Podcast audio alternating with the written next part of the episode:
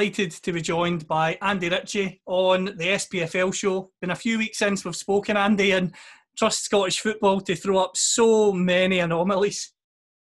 Yeah, without a doubt, Callum. You know, we couldn't see what was coming round the corner a fortnight ago. The last time we spoke right enough and thought that the league would be up and running now and would be able to get get back playing games again. But uh, that just shows you you never know what's round the corner. Uh, you certainly don't, and, and it's well, uh, the Aberdeen players and Bolingoli at Celtic. That story's been been raging for a long time. It's been been spoken about very often. So we'll, we'll let let the other outlets continue to talk about that. But Aberdeen were playing the other night, Andy against St Johnstone. It was it was a drab game. They won one 0 But do you think that sort of sums up the the the strange circumstances? The fact that rather than building momentum, Aberdeen and of course Celtic, when they come back to league action, will be out the groove compared to the other teams that have continued to play. Yeah, well, it seems to have been working out that way. I've been a little bit disappointed. I must admit, Callum, uh, with the with the quality of some of the games that I have watched since the season started back up again like that. It is. It looks a bit of a slow burner at this moment in time, and taking everything into consideration, uh, the fact there's no supporters there and the turmoil that we've had for the last few months, it shouldn't really be a surprise. But uh, the other night's game there with Aberdeen and St Johnstone was very, very poor always round. Nothing much of a spectacle at all. And you know, I seen one of the managers the other day. They're saying that they that it looked like a nil-nil draw from 15 minutes into the game. Uh, and it was poor fare all round, you know, the quality in the game. And I think a lot of the other games as well that we've seen over the last few weeks haven't really set the pulses racing Callum. So I'm hoping that, that this weekend we can get a fresh start at it again with Aberdeen and Celtic both back in the equation again playing games. That the league will finally burst into life after three or four games. The first game I want to talk to you about this weekend is Motherwell Hamilton. It's a derby match. Both teams have had a, a slow start to the season. Who's got more pressure on them to win this game, or do you think it's maybe even both that have got the pressure on them? I think it's both sides at this moment in time. Motherwell started slowly enough. I, I was quite impressed with them the first game when they when they went into Ross County. They didn't start particularly well, but they had the best of the second half and looked as if they were running into some sort of form after that. They've only been able to pick up two draws since then. Uh, so really, Motherwell need to, to get going again and uh, pick up pick up results, and especially at home They'll need to pick up results like that as well. That's very important to them. Uh, they've got European games coming up in the future as well, so they really want to be getting their season started. I know Stevie Robinson has, you know, went public there and said he was bitterly disappointed in some of the performances of the players over the last couple of weeks. Last week's wasn't too bad, but they're really hoping to get back on song again for this weekend in the local derby. And Hamilton Accies as well. And I think we said at the preview before we started on the podcast with it about Hamilton Accies, they really don't want to be cut adrift and want to have a good start to the season. And that's basically what's happened. They're, they're down bottom that league now. They don't have a point. So it's vitally important, away at their old rivals here this weekend, that they pick up something to get off the mark. But uh, their performances, I think, have been decent enough. But the, the old quandaries cropped up again for them. You know, the fact that they don't score many goals and that's always going to be a problem for clubs down the bottom like that. They really need to get something tomorrow. So vitally, vitally important, even at this early stage of the season, uh, that both clubs don't lose tomorrow. Pushing you, Andy, who wins the match? I'll be going for Motherwell, I think, tomorrow, Callum. Uh, I did, I did fancy them quite a bit in their second game of the season, and I fancied them when they also when they played Dundee United at Motherwell to get off the mark. I think Motherwell might just shade it. I might might just go with Motherwell tomorrow. I, I would agree with that. I think you're spot on in the sense that I think even Motherwell fans and maybe even the management team looked at that Dundee United game and would have backed themselves a home game. You're playing a team that's just been promoted. You would you would expect to, to, to win that game, but they, they didn't. So with this game, the the pressure's there for every derby match as it always is, but an extra spice for Motherwell to get their season. So I'm going to back them as well. On to another game that interests me from, from this weekend's fixtures St Mirren Ross County. Now, when you look at both teams, they've actually had good starts. They're both sitting on seven points.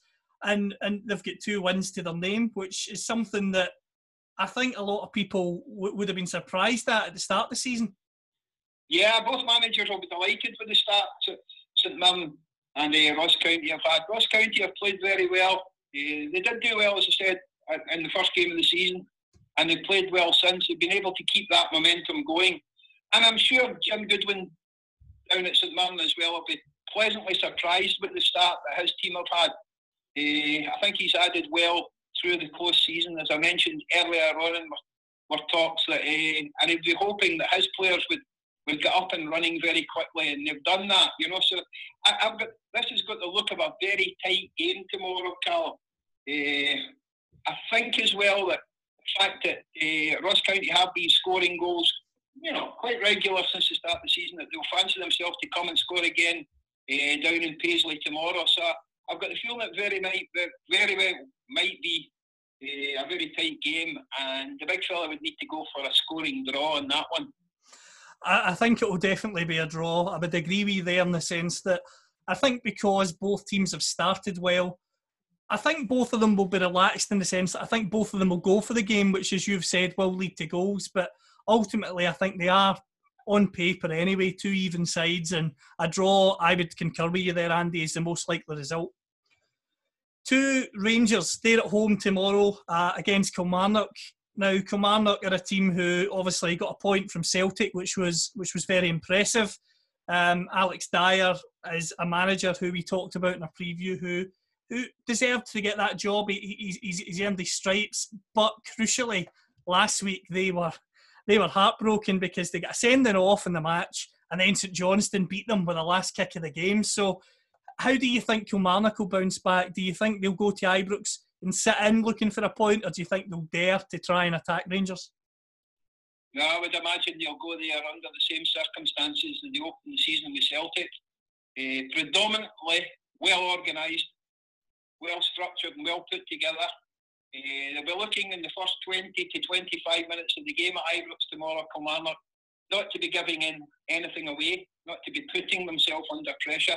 And they'll be doing a similar job on Rangers. They'll be hoping that Livingston did at home last week to suck up all the pressure and hopefully try and hit them on the break.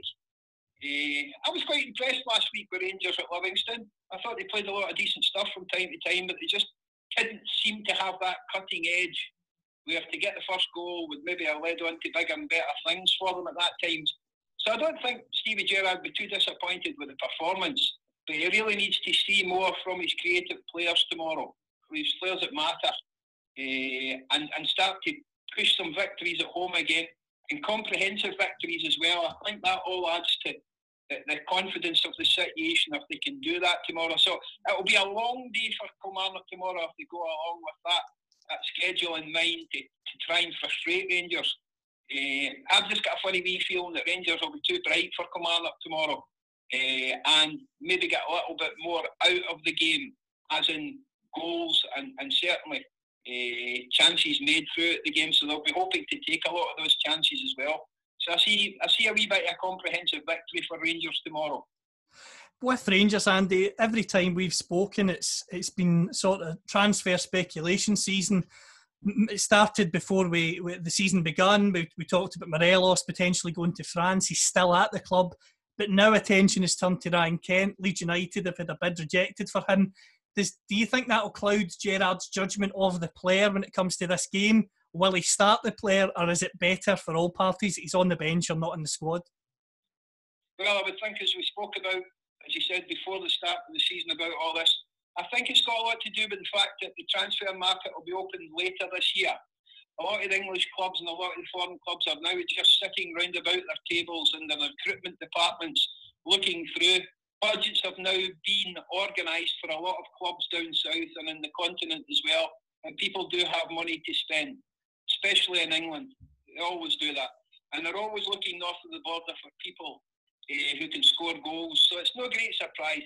I think the fact, as I said, that it was right through until October now that, that the marketplace people have a little bit more time to do their business and get things organised. But that will happen throughout the whole game up here our better players will always be wanted down south. And down south, they have money to be able to come here and, and, and plunder the best that we have up here in Scotland. uh, to make their seasons a little bit better, especially down south. So it's no great surprise to me that that'll happen across the board, Cal. Tomorrow, I would imagine that, you know, Steven Gerrard will probably play Morelos again in the hope that playing at home against Kilmarnock, where he'll need his, his forward thinking players to, to grab goals for him. And I, I, don't have any doubt at all that Morelos' name will be on the sheet. Uh, but he'll be looking very closely over the next two or three games as the season gets up and running to Morelos that he does start to score goals. Uh, Ryan Kent's another one as well. He had a few chances last week at Livingston and, and did he manage to put them away? A little bit unlucky in one or two. Uh, but he's always going to be a threat up here because he's a forward thinking player. He's got good pace. He likes to get at people. And normally, excluding last weekend at Livingston, normally he's a very good finisher. So I would think he'll probably start again with the boys up front and uh, hope to try and get a little bit more out of them and, and certainly hope that they're going to give him the goals that he needs to win the game. Uh, goals win games, as the as the cliche says, and for me, I agree with you in the sense that with players like Morelos, Kent, even the new signings, you've got Roofe, Itten as well. I think Rangers will definitely score a few goals at Ibrox and they, they will beat Kilmarnock for me as well. I have to say though, I think Celtic's trip to Dundee United could be trickier than people are expecting because credit to Micky Mellon, he came into the Dundee United job. People said they were very good in the first half of the championship season last year, but towards the end, it's as if they kind of knew they, they had a big enough gap to see them through and took their foot slightly off the gas. Then you had the element of um, Lawrence Shankland. People thought when they come up to this top flight for the first time in a few years and they have Shankland, he's the guy they rely on. But he's had a few um, niggling injuries. He's not played an awful lot, and when he's played, he's not been at his sharpest. And yet they've still got seven points, two two wins and a draw in the first four games. So I think Micky Mellon will set up in a way that United are structured to, to defend, but crucially counter Celtic when they can. Yeah, well, we did speak about it at the outset. We were talking about early season as well in regards to Dundee United and the new manager, Micky Mellon, like that. And I think I said on it at the time that, you know, I'd like to see them getting up and running early, uh, put results on the board, put points on the board as well, because they really wouldn't want to be cut adrift early on in the season as well, with maybe one or two other clubs, and they've certainly done that. Uh, I think they're start to the season been very positive. The way he wants to play the game, I know from his time down south, is in a positive manner. Uh, and I don't think, and I'm quite surprised about it, I don't think they really have missed on Shankland that much. You know, and it's a, a silly thing to say probably with the fact that he is a major goal scorer, but I don't think the loss uh, has been as dramatic as a lot of people would have thought it would have been. Uh, so I, I, think it's been a solid start for them. What I would disagree with you with is I would think that tomorrow up at Tannadice like that that they won't they won't play a defensive mode game. They'll want to come and they'll want to have a go at Celtic and they'll want to play in, in, in a good manner that allows them to have chances to, to maybe put Celtic under a little bit of pressure. I don't think that'll be the case. It probably been a little bit more difficult for them if they had been coming to Celtic Park like that. But I believe back up there at Tannadice, they will be offensive. They will have a go and it'll depend whether those players who have been playing up front for them are able to take those chances when they do come along. I'm a wee bit concerned with the fact that Celtic had to hold up there again due to the uh, the nonsense attached to Bolingoli and goalie and everything else that went along with that. They might be a little bit rusty Celtic. That's what Dundee United will be hoping for. They're just not on the ball and maybe try and catch them on a day when they're trying to get their season up and running again.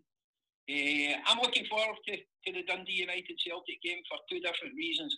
It'll let me know for definite how Dundee United are going to fare up in this league. This is a big one for them tomorrow. And it'll also be extremely interesting just to see how Celtic and the Celtic players react to the last couple of weeks. It certainly will be. I mean, the, the European game for Celtic in midweek, they, they, they comprehensively won that match. But but let's be honest, Dundee United should be uh, tougher opposition for Celtic, especially the fact the game's away from home. I think Celtic will get the job done, but I wouldn't be shocked if it was a narrow victory rather than a, a comprehensive one because of the nature of the stop-start situation they found themselves in. Um, so it'll be interesting to see how they bounce back because they simply have to. Because even though we're very early doors in, you've got Rangers have got 10 points in the board already, Celtic have got four, so you can't really, even at this stage, afford for a slip up. Obviously, I'm not saying that would rule them out of titles are coming back, but it's just not the start you would want to find yourself in that chase when it's only August. Well, I would think so. And uh, the European game that they had there uh, in midweek was a, a little matter of knocking over Skittles, so that would get a little bit of the rustiness out of the Celtic legs. Uh, and it's always nice to score a few goals. It took me back to the old days of the early rounds of the European Cup when uh, Scottish teams and English teams, you know, had one or two rounds of that, and they could more or less put the kettle on for a four or a five goal victory throughout that. That's not happened for a few years.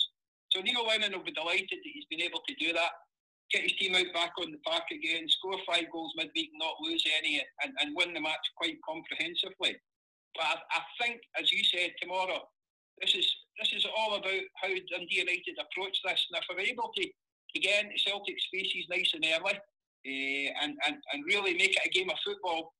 Uh, and we haven't seen a, a great deal of that lately in the Premier League in Scotland. So hopefully that could be the catalyst. Tomorrow's game could be the catalyst uh, for games to come in the future. We'll get a nice open game of football and uh, get a few goals scored. And I'd probably go along with you and say that, that Celtic will win the game.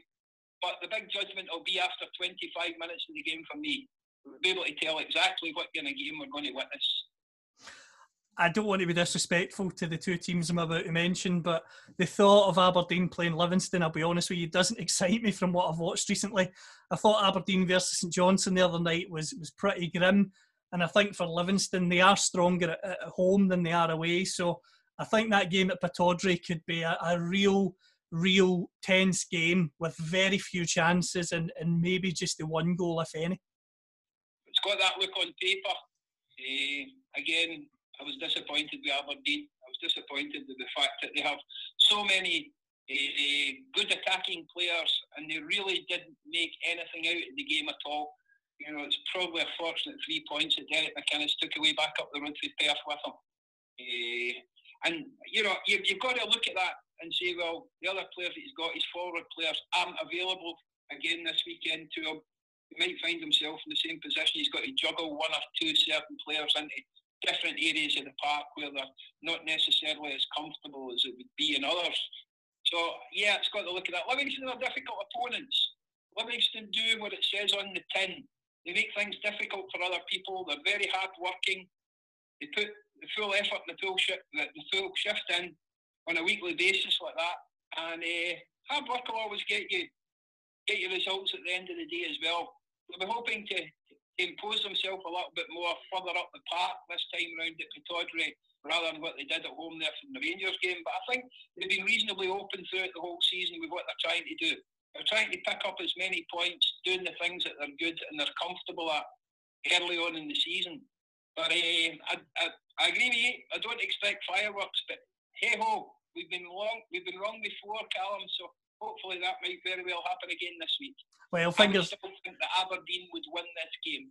I still think Aberdeen have enough to their game to be able to win it, but it'll be a very tight affair. Well, uh, I think as, as, we both agree, I think it'll be tight. I, I, I wouldn't be surprised if it was a draw, if I'm honest, but you just never know. And staying on Livingston just now, Andy, I mean, Lyndon Dykes gets his move to QPR down south. Mark Warburton's paid um, over a million pounds up front for him, which is great news for Livingston. I think the, the fee could rise to around two million pounds.